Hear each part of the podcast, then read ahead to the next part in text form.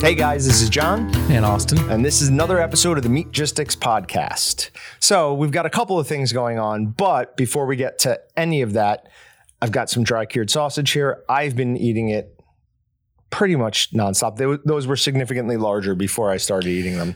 Are these two different ones? They are two different ones. One is uh, Italian wine salami, and the other one is habanero barbecue.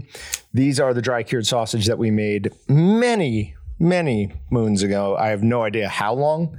I'm guessing three years, but that that could It's been a while. yeah, could be wrong. Uh, they have been vac packed and frozen in our walk in freezer. Uh, taste is just phenomenal. Now, when we were doing these, for some reason they were growing. We didn't spray them with uh, whatever Bactoferm is the positive mold. Um, second time we did, we did that, but first time we didn't do it. So I had to take every one of them out, dump them in vinegar, and clean them. And you can still smell that vinegar on the casing a little bit. Like when you open that bag, I was like, these have gone bad. And then I remembered that we did that. No, they are absolutely delicious. They have not lost any bit of deliciousness being in the freezer for three years. Right. Like full pop, full flavor all around the tongue. Absolutely phenomenal. Maybe they're softer than they should be. Oh, well, no, But- that's actually possible. Um, as soon as we get a dry curing cabinet that we can rely on and use all the time, expect me to be basically MIA for six months while I do nothing but work on that, especially prosciutto. I am going to eventually do prosciutto. You're gonna have to do other stuff. You're gonna you're gonna set it in there and you're gonna wait for months. Yeah, but I'm or are go- you just gonna set up shop with a laptop right there and watch it every day?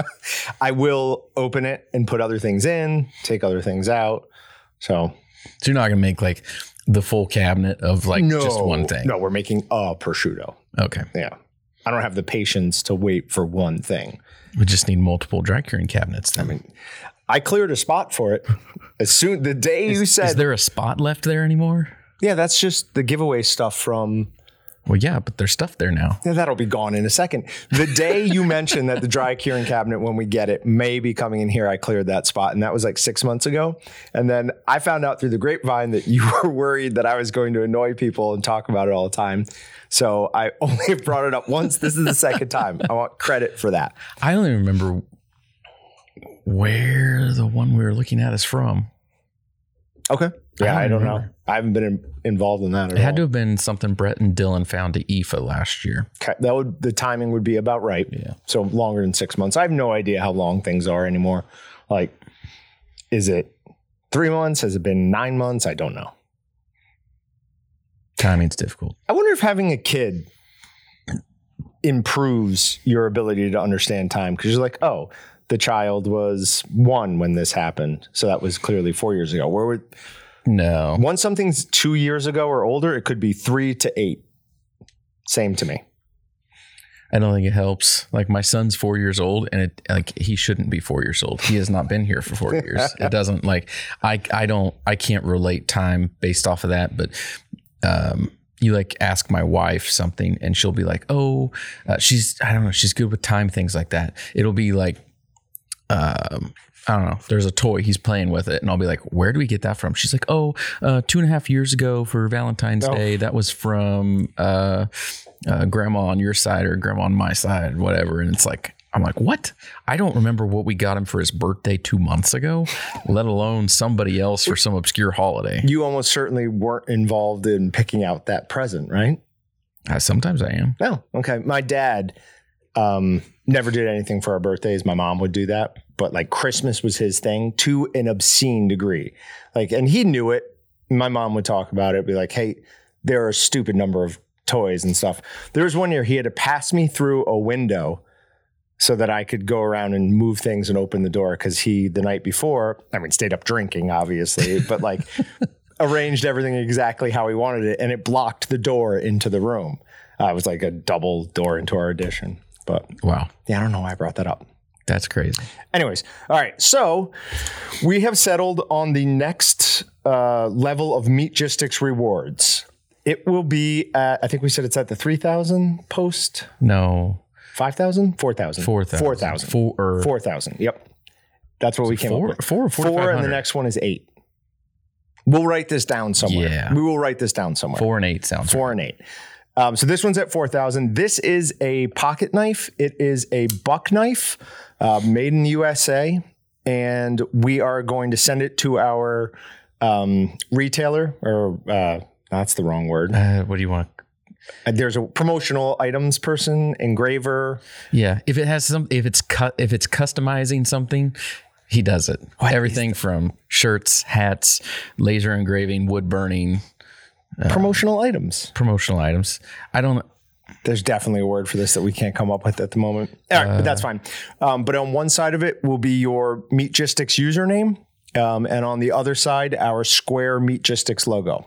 Very nice knife. Um, has a good flip to it. Nice thin handle. And we figured the buck, because we were also looking at a knife called a Civivi.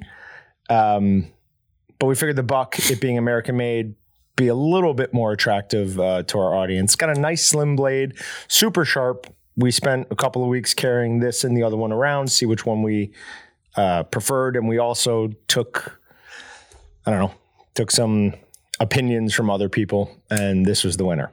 So. Uh, I will start contacting people who are at 4,000 posts or more, and we'll get working on that. Now, A, the next one is way further away. We made it 8,000, so we don't know what that's going to be yet. Um, and B, there is a chance, although we haven't really talked about this in any detail, that we might change a little bit what we're calling, like what those levels actually are. Um, we're looking at ways of possibly including reputation in it. So, reputation is uh, your posts plus your likes. So, we may be doing something with that as well, just FYI. All right. Funny story walking my dogs today. Come over a rise on our way back, and I'm ahead of the dogs, and I see this guy who I think is homeless. We see him back there every once in a while, not very often. Um, but the rehab center's back there too, so it could be just some guy taking a walk. If so, he's been in rehab a long time. Uh, see him, I immediately turn around, look at Brutus, and reach in my pocket for uh, the buzzer thing. All he saw was me reach my pocket, and immediately his head went up, chest came up, and he does this weird like trot is the wrong word, but it's like a power walk, like right at me, and I can tell he's trying to go right by me. So I just reach and I grab, and the only thing I could get on him was his ear. So I'm holding his ear as hard as I can while I'm trying to grab his other one because he does not like seeing random people on our walks. Um, anyways, grab it. Probably could have done the same thing with the buzzer, but he let out the most pitiful squeal when I grabbed his ear. Whee! I was like, oh, I'm sorry, buddy. It felt terrible. Yeah, it's horrible. Okay. Uh, Patrick's not in here, so he won't get the benefit of this part. Uh, for weightlifting, and because I want to, I've been getting, or I Keep got that away from me. ammonia inhalant. This is Ward smelling salts. This morning, it can't be good for you. with this and uh, this workout thing, usually I can bench 225 like three, maybe four times if I'm really pushing it. I did, I think seven or nine, one of the two, with literally no problem. Just take a, a general whiff of it. No. Just a general whiff. You don't have to stick your nose.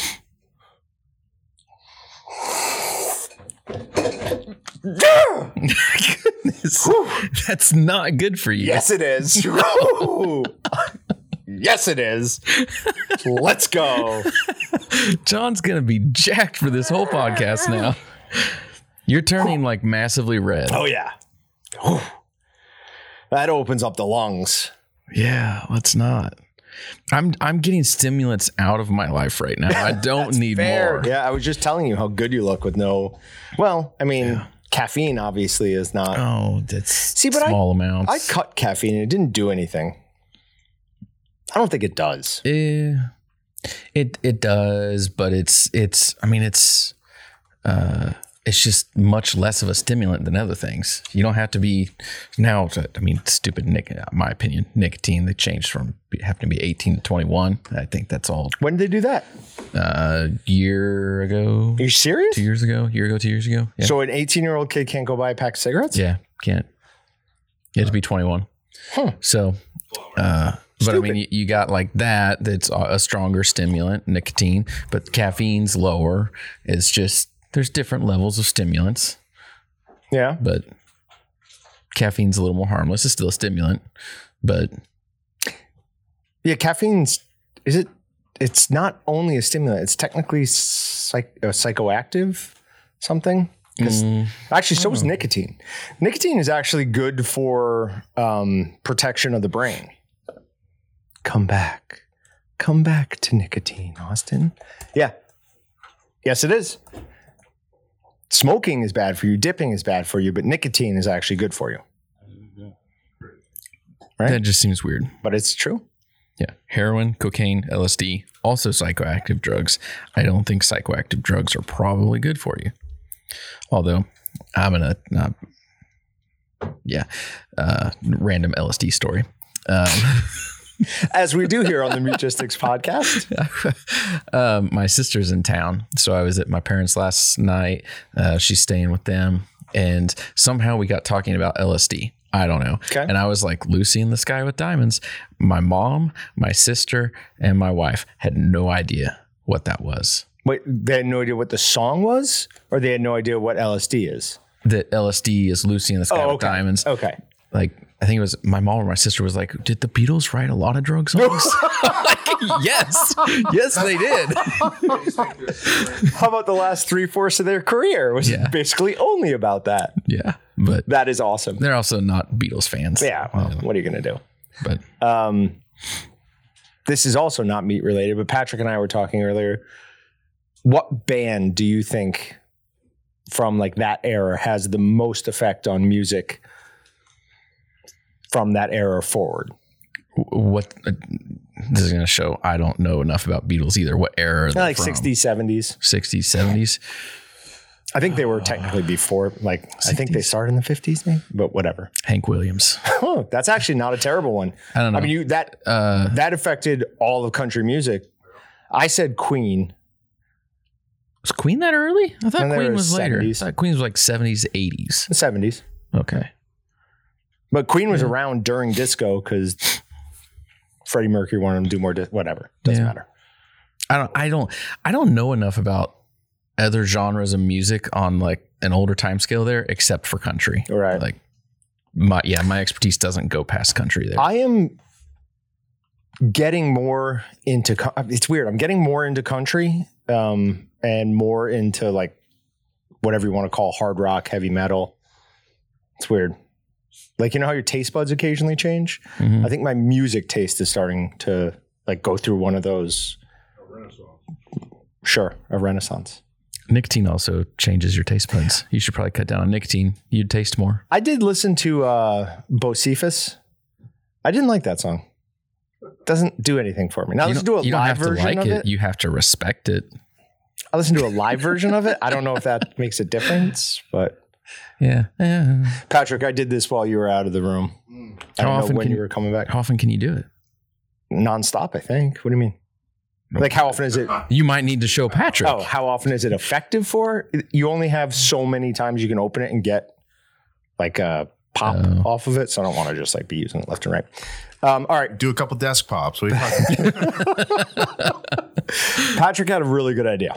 Um, he wants to set up a draft between you and me, and we'll do it. We, we- we'll have to agree upon a budget, and then you and I build a sausage making kitchen out of it. It'll be just like the NFL draft, where once I've chosen something, like if I choose the 22 grinder, you can't choose the 22 grinder, and it'll go snake. So one person will pick, next person will pick, have two picks, next person will have two picks. Is that oh okay? Right, because otherwise there's no way to no fair way to do it because the first person is going to choose the.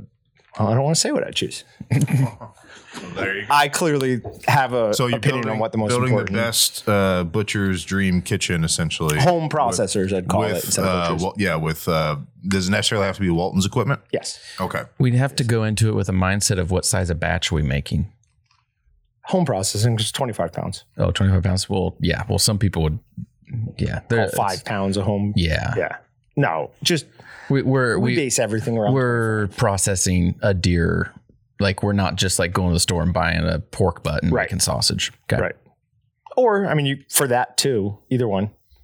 Well, it, it would change what I do though. Well, what do you mean? What's the budget? Drastically. What's the budget? too? Drastically. Well, what- all right, this is all good content. We'll keep it for that time. So that this was just about talking. we got to about explain the rules, though, don't we? Do we really want to come up with those rules live? Th- no, this could be we. Could, this could be like a two-hour discussion. Yeah. Okay, right. perfect. So yeah, So Put yeah, a pin in. it. we'll come up with the rules and then we'll do it either next podcast or the one after Mm-hmm. that. this will be good though. Uh, also, if you're listening to this, we have a podcast today or a live stream today at 3 p.m. at waltons.com slash live, as long as you're listening to this on the day it comes out. Um, if you did not listen to it, go back and listen to our last podcast because it was, it might be my favorite one we've done, in all honesty. He, Kurt Gormley, who's a, a employee here, had a, this amazing medical journey and he was so good. Um, one of the things he didn't do at all is what I just did and say, um, uh, he just speaks clearly and continually and lucidly. He doesn't get lost too often like we tend to do. It's like, what was I saying? I forgot what I was saying. So it was very, very good. Interesting story. Really great guy. He probably doesn't use stimulants like the two of us. And he's got a book called Alligator Wrestling in the Cancer Ward. Uh, I highly recommend you check it out. Uh, also, just support him. He is an absolutely phenomenal person. All right. So we've got all the things that I planned on talking about before meat matters. Do you have anything you want to talk about? Nope. Cool. yeah, we should probably get into something that's actually meat related. We have not. Yeah. Not to this point. Okay. Uh, first, art actually, first two articles were sent to me by your dad. Um, this one is beef production decreasing prices higher. It's from Beef Magazine. As has been anticipated for several months, beef production is decreasing in 2023. In the last four weeks, beef production has averaged 6.4% lower compared to the same period last year. Lower beef production is the result of decreases in both cattle slaughter and carcass weights. Steer slaughter is down 5.3% year over year in the last month, and steer carcass weights have averaged 903 pounds, down 16 pounds from one year ago. Heifer slaughter has finally begun to decrease and is down 1.6% in the last month, with heifer carcass weight at 830 pounds, down 20 pounds over a year from a year ago. Cow slaughter is down 6.8% year over year in the last four weeks, including 0.9% increase in dairy cow slaughter and 13.6% year over year decrease in beef cow slaughter. Cow carcass weights have averaged 646 pounds the last month, 11 pounds lower than the same period last year. Bull slaughter is down 14.6% from one year ago, and the bull carcasses are down uh, or have averaged 854 pounds in the last four weeks, down 26 pounds. So not only are we slaughtering less, but what we are slaughtering is lower weight. Mm-hmm. So that is not a good sign. I talked to Zach from Crables Monday. I was like, hey, get, get me, or actually, I just contacted him. I'm like, hey, what would it, you know, how long is it going to be? And he was telling me there's some in June and then some in October or something. And I, I was like, okay, good. I'm not quite there where I need to get on a list or anything. He's like, well, I'll just call you when, you know, we're getting that. I was like, perfect. Thank you. So, A, if you eat a lot of beef, you may need to do that. That may be how you have to go about getting enough beef to continue your addiction. Oh, it'll it'll be there. It's just going to be more mm. Right. expensive. Yeah, it might be to the point that I'm not even willing to to pay for it. You got you got real touchy about steak prices over the last couple of years as- as prices have been kind of volatile. Yes. Yeah, you get you get a little cranky about it.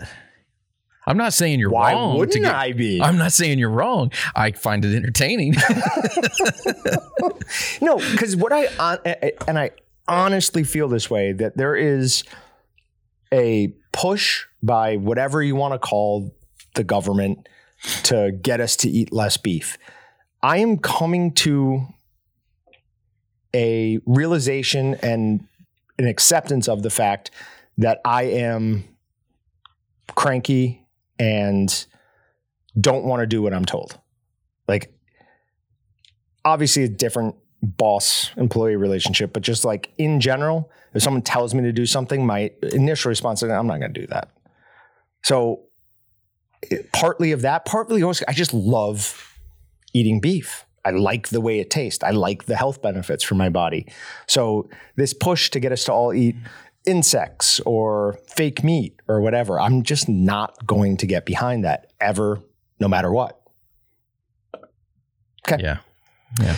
Uh, next one is uh, livestock livestock group backs bill to expand meat packing capacity. Um, his, your dad's uh, email just said, "How big is small?"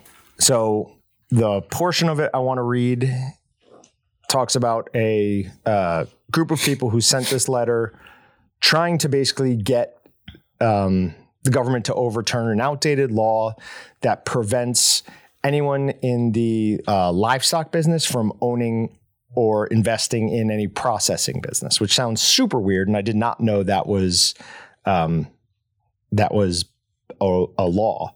That's actually a law. So it says the American Farm Bureau Federation, American Sheep, and they list a bunch of other organizations, um, and the United Cattlemen's Association sent a letter to chair people and ranking members of the Senate and House Agriculture Committees expressing the group's support of legislation to allow livestock market owners and operators to own or invest in small or regional livestock packing facilities. So your dad's has a good question there. How big is small? Are we talking about? eh, Are you considering someone like Crable small? Because I wouldn't consider them small, but They're small. They're probably small, considered small. in Uh, yeah, in in the grand scheme of like USDA meat plants and what size they are, they would probably be classified as very small, which is crazy because Right. they're they're not very small. They're not. To, there's or there are people that are very Tiny. small, Right, right, out right. there. but Crable's is still tiny in comparison to Tyson. Okay, so but then we have a One Tyson plant. we have a problem of scale then, because Crable's you almost have to take out all the big ones and just not consider them at all, so that we can then accurately size the rest of the industry. Because I've seen the inside of plants that are a third the size of Crable's, but when you compare either one to a Tyson, a JBS, there's no difference between those two because they're so much smaller. Mm-hmm. So it's almost like you have to just come up with an entire new term for the non JBS, the non Big Four. Yeah, But even then, then you've got um, independent processors. I mean, that's what that's what I would call them. That's what we typically Okay. do is like because we we cater to the independent processor out there. We don't cater to the big four. We sell very little bit. oddball stuff to them here and there, but uh, we cater to the independent. The independent can be very small, small, medium. Nobody that's really large. When you say that that's only fifteen percent of the market total, nobody can actually be that big. But Yeah, but they could be big compared to all the other people in their category. Like uh, who? Yeah. Are, just not not in comparison to the market as a whole. Right. But to each other, they could still be, uh, yeah, ones that are a lot bigger than the other. okay, so then I mean, even like just in general, industry across the country, they call a small business anybody that has 500 employees or less. that's 500 is, in my opinion, is no longer a small business. No. But you can have 500 employees and still be a quote unquote small business. which is crazy. Mm-hmm. So that you always hear these terms. It's like, well, small business is actually employs, you know, X way bigger percentage of people than you think. Well, that's because, yeah, a lot of these companies have 400 people, and I don't consider them a small business, but they are technically a small business. So, anyways, interesting question. We'll follow that. We'll see what comes of it. So this, uh, where'd it go? I lost it. Um, I'm not sure if you you read this part or not, but it says it uh, bars livestock auction owners from owning or investing in packers. We've talked about that. Uh, well, not that in particular in the past, but but auction houses and and um, in the past some some price price fixing Uh-huh. issues. So does that open up the possibility for more of that? That's a very good point. What Austin's referring to is there was a bunch of stuff coming out uh, late middle of last year where people were bringing their livestock to auction and saying, "Hey, you've already agreed on all this. This is nonsense. You met up with these people outside and set the prices." So what he's pointing out is if somebody was able to own both the processing plant and the The auction, auction house or whatever you want to call it, um, does that open up a more possibility for price fixing? And you're pro- probably yes. or does it go less? Probably not. I don't know. Why would it go less?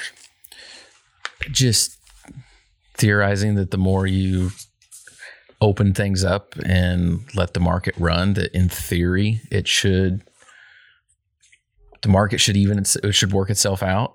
But then you run into the market's already so full of of regulation. Regulation We're so that- far from that a free market. Yeah. Yep. We're so far from a free market that trying to institute a free market is going to put that at a disadvantage. So, all right. Uh, new markets for state inspected meat and poultry act reintroduced. Uh, we talked about this in Wa- uh, Washington State a few months ago. You wondered how quickly it would spread, and it would seem like it spread fairly, fairly quickly. Uh, South Dakota pro- producers. Oh, sorry. Yeah, no, I was right. South Dakota producers raise some of the highest quality meat and poultry in the world, said Senator Mike Rounds. However, meat and poultry producers are limited to markets within the state, even though they were required to go through inspection at a state facility that meets or exceeds federal inspection standards.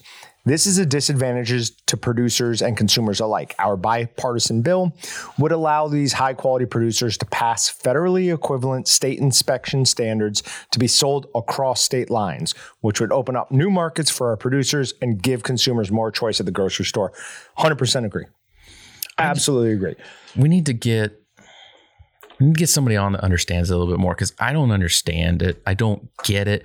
I know Kan- Kansas has their own inspection program. Um, I've been at least fairly familiar with it for a number of years, um, and it's similar to like the federal one. But like when people start up a plant, um, they always have like the big question: Are you going to be state or are you going to be federal? Well, the big thing I've always known is if you want to be federal, you, you be federal if you want to sell across state lines. Otherwise, if you don't care, just you can be state.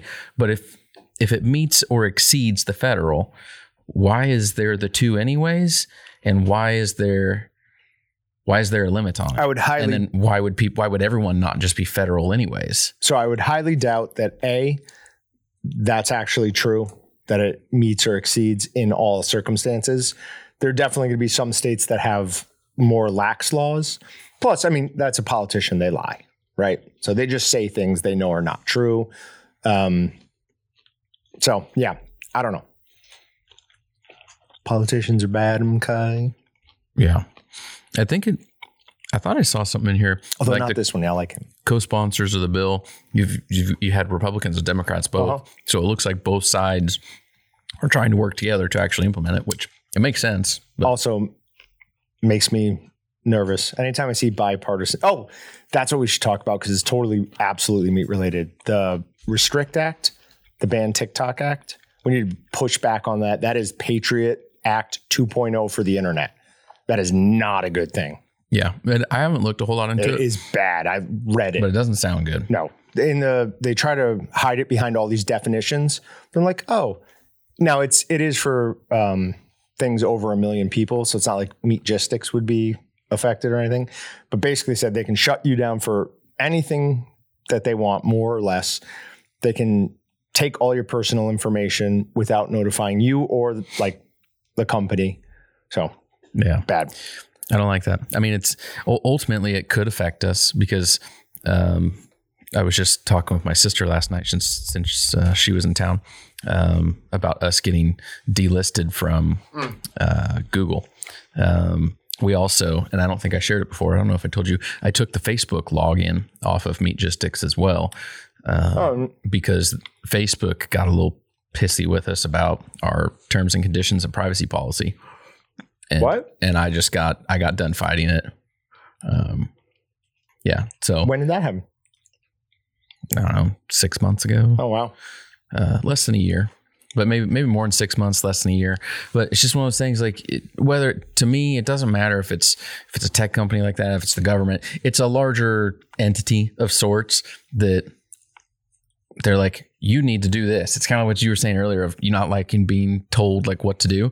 They come back and tell Oh, me yeah. like you have to do this, and I'm just like, mm, no, No, thank you. I'm not. I'm No, not. thank you. I'm not going to do it. I Yeah. refuse. we um, have internal developers now. Like we have people who write code specifically.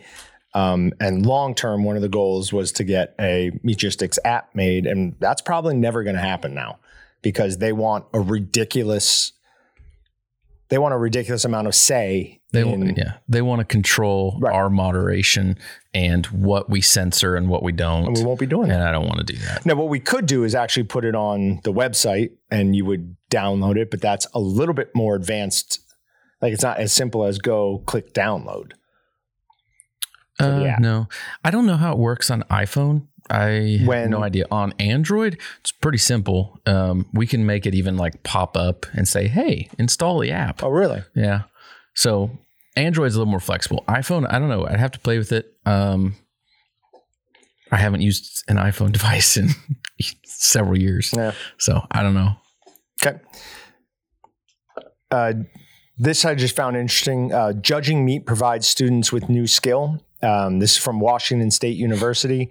Uh, students are traveling more than a thousand miles this week to spend several hours in a 34 degree cooler and outside in stockyards examining livestock for their carcass merit.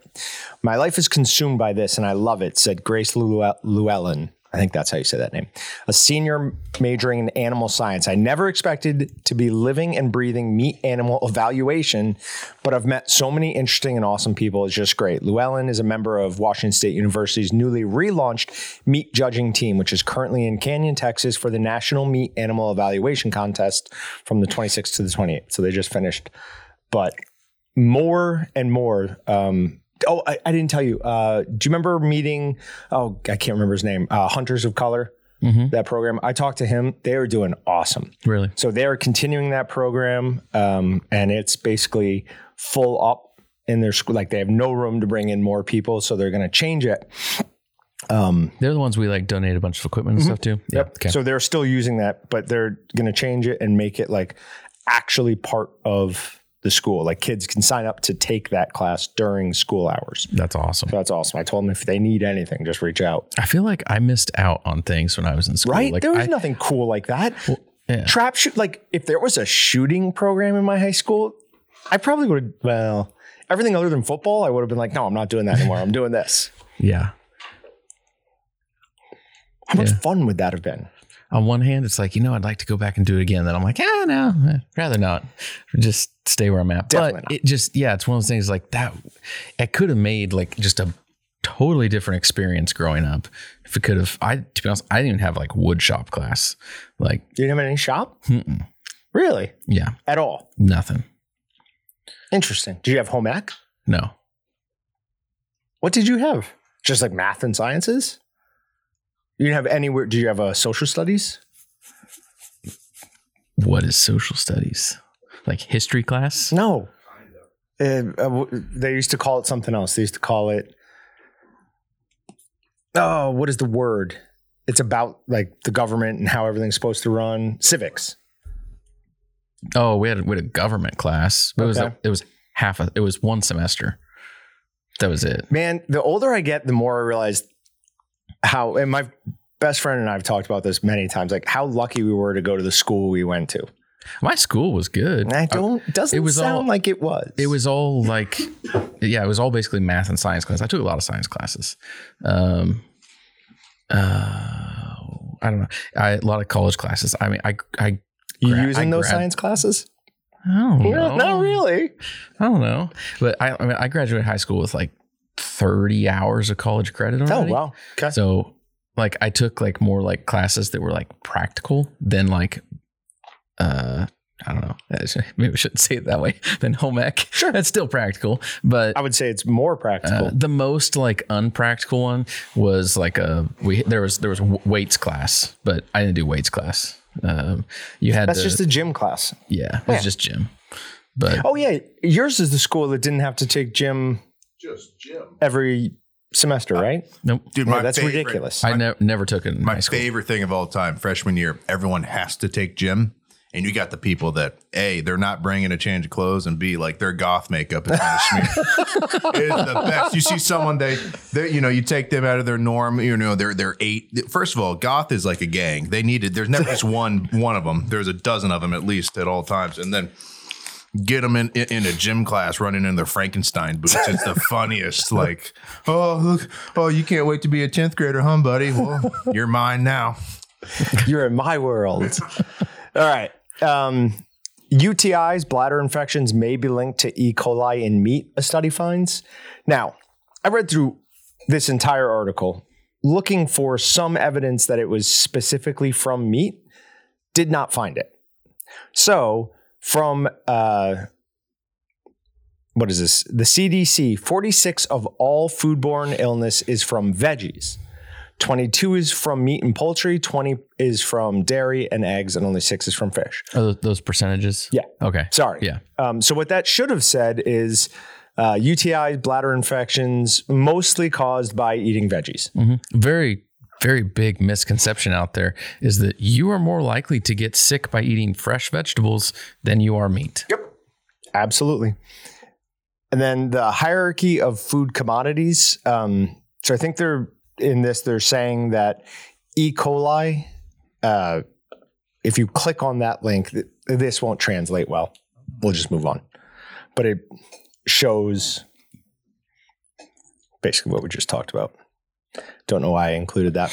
Uh, scientists uncover a high amount of pure DDT off of the LA coast. Uh, so we still see original DDT on the seafloor from 50, 60, or even 70 years ago, which tells us that it's not breaking down the way that we once thought it should.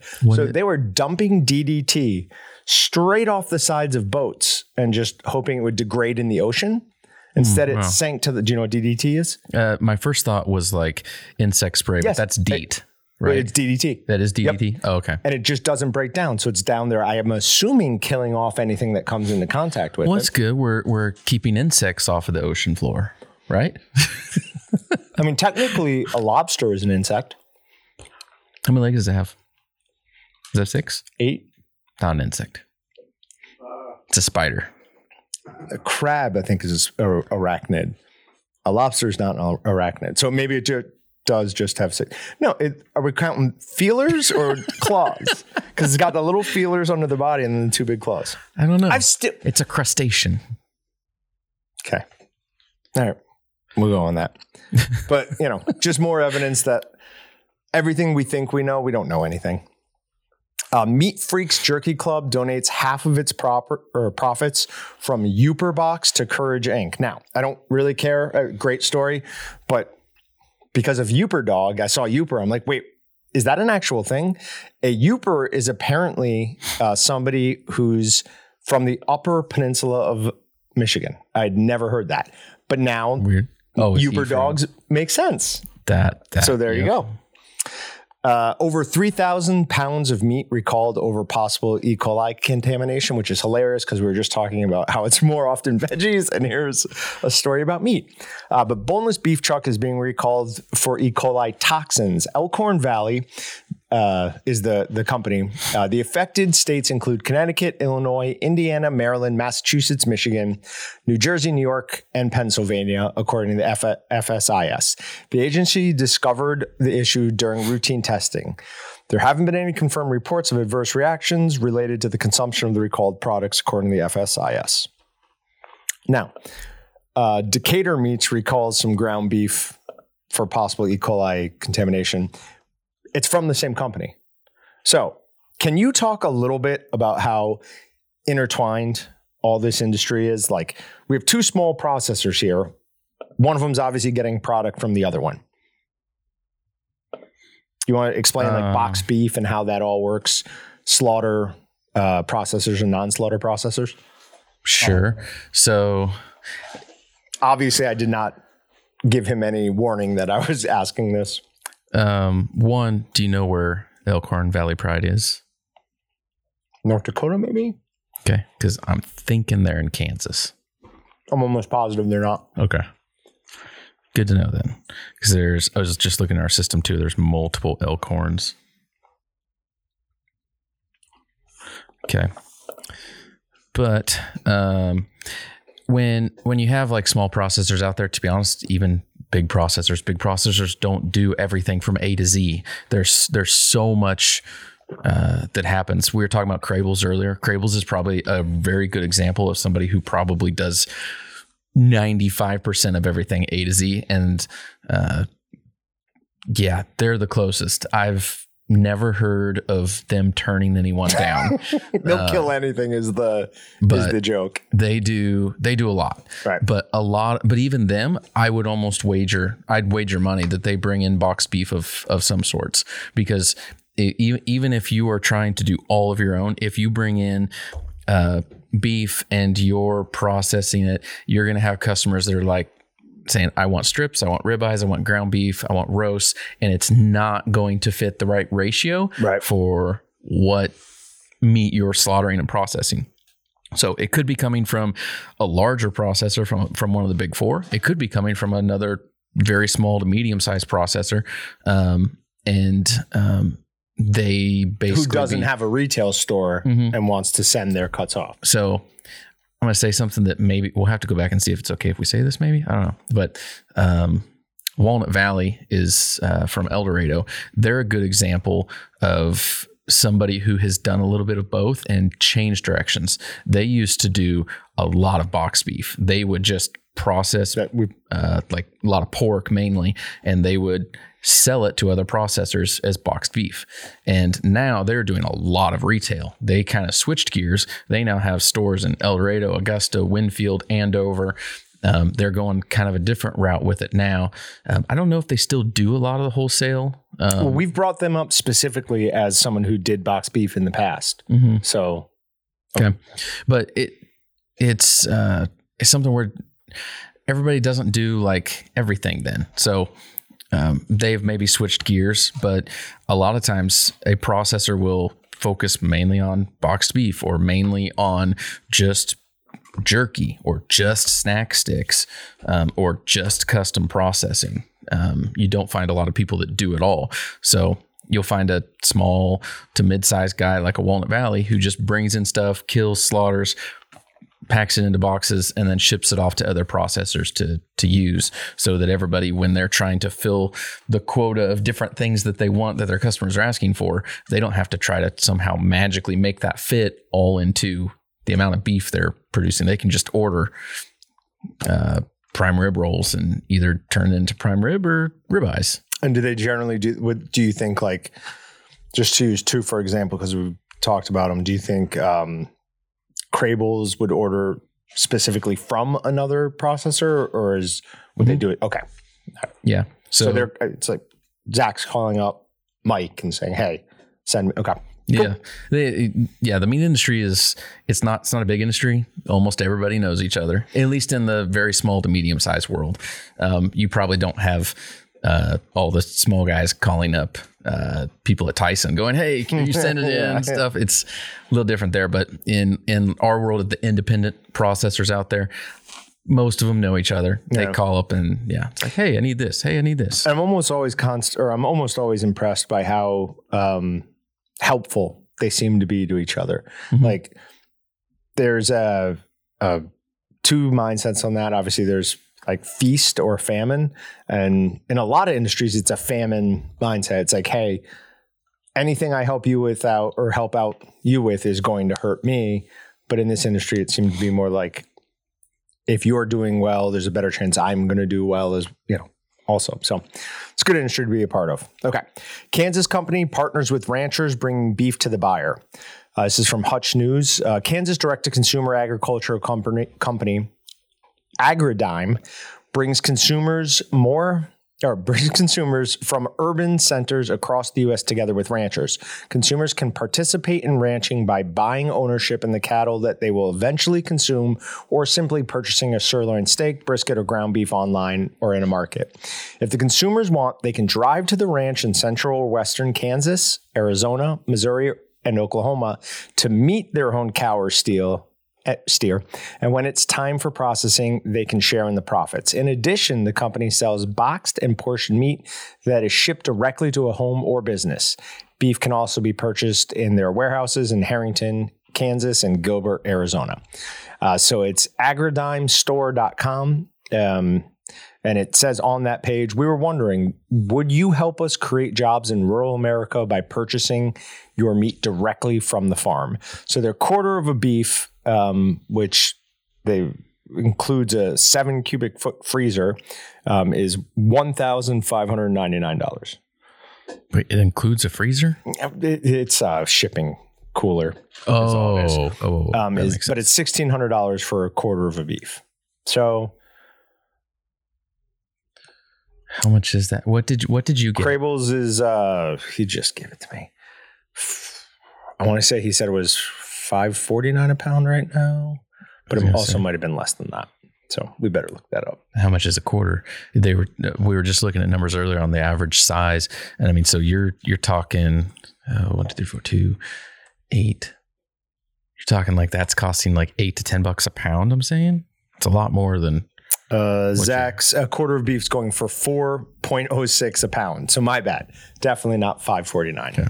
So still. That's uh, you're paying like double though, at least. However, you do get to name the beef or the the cow or whatever. And that that adds some value.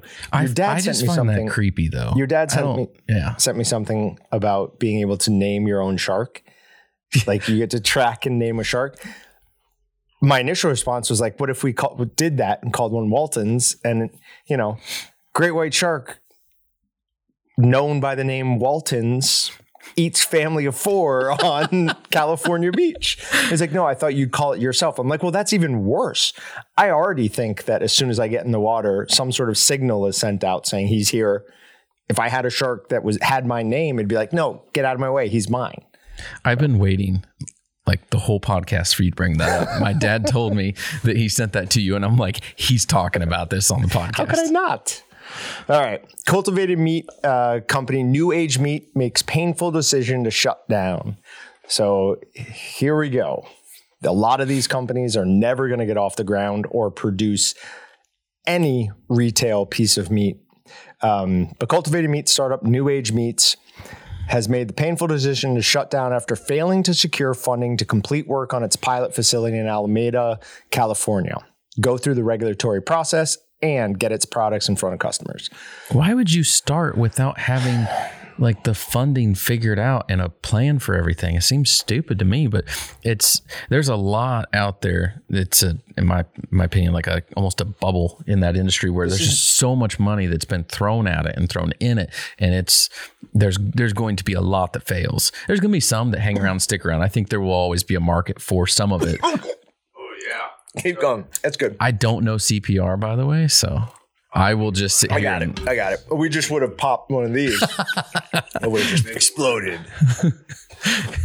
yeah, no, uh, that entire industry is never gonna gonna make it. It's disappointing though to see like so they raised 25 million, took it up to 32 million, 32 million dollars for food processing that's gone. Yep. What could you have done with that? Giving it to ind- independent small meat processors out there, you could have started up a handful of plants in different states and had some really, really freaking nice facilities. I wonder if they were through uh, SVB, Silicon Valley Bank, that went. Quite possibly. Man, how much of all this is fraud? In my opinion, all of modern art is fraud. I wonder how much of this stuff is fraud. I mean, we already know that there's a, at least a decent amount of fraud in the food industry. yeah, Parmesan coming out of Italy. Yeah, that's exactly what I was thinking of. That's the one that always pops into my mind. Uh, meatball from long extinct mammoth created by food firms. So finally, something that I care about from science. That's not true at all. Who who wants to eat f- f- rotting flesh thousands of years old? Oh, I, I 100%. If they found one frozen in the ice, I would take a piece of it and eat it. Like an actual woolly mm-hmm. mammoth. 100%. What do you know? What kind What's going to what happen? You're going to get sick. what kind of prehistoric illness there You're is probably gonna you get have sick. no immune system to. Well, how do you build up an immune system? Yeah, you- you're going to start the next pandemic is what you're going to do. It's going to be some deadly disease that then you you pass on in Wichita, Kansas is ground zero because of Jon Stinking Tremblay. I'll kick it or cook it to 165. we'll be good. But I 100% would eat what if that. it's like botulism and you can't? To 240? You better put a lot of shirk in there too. Um, but the project aims to demonstrate the potential of meat grown from cells without the slaughter of animals and to highlight the link between large scale livestock production and the destruction of wildlife and the climate crisis. Read an article the other day that said there are 37%, so there's 70, whatever, 63% of cows in the UK that there were in like 1997.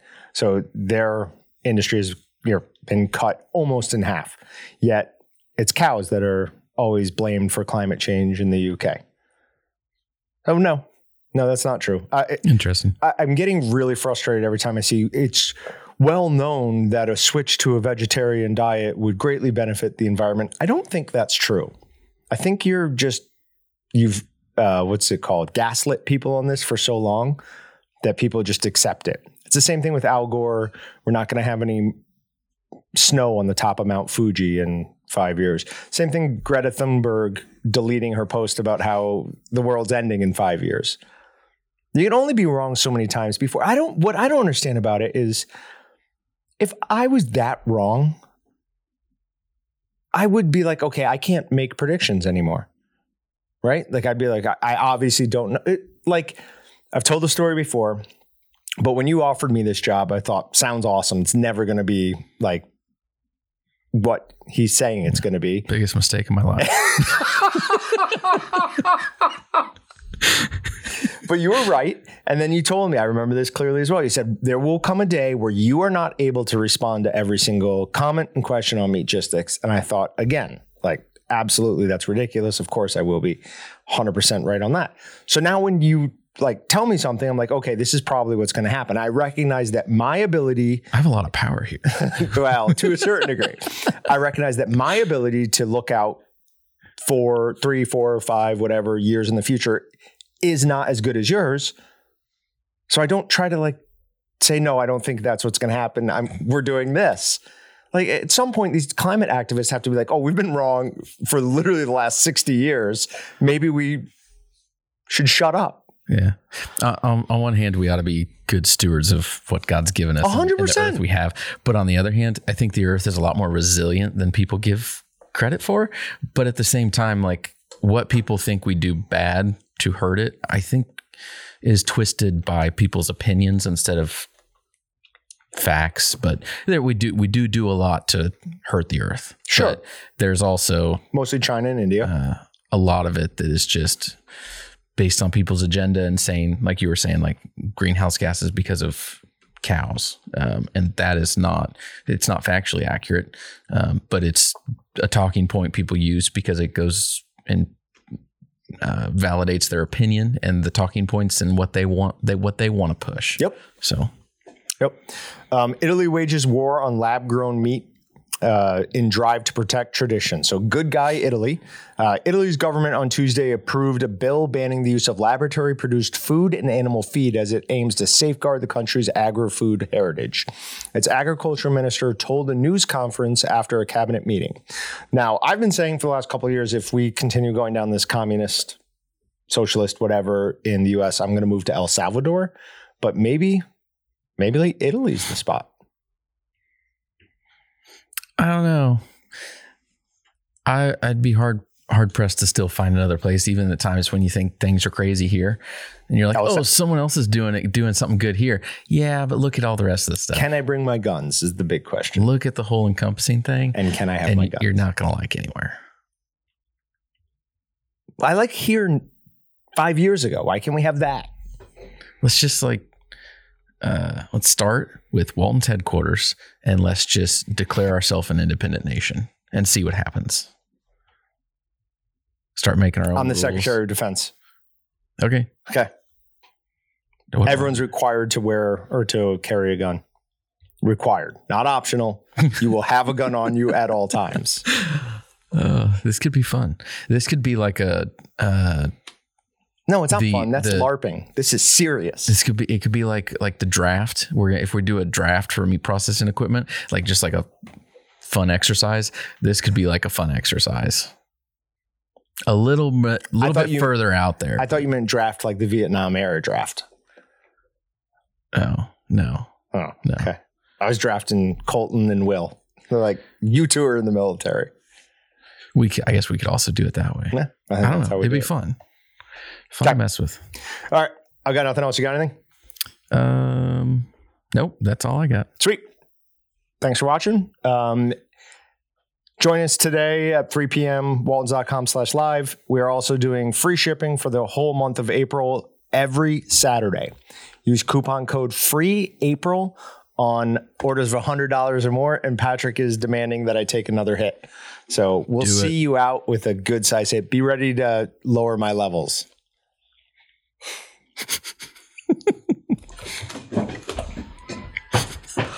It's the funniest thing oh ever.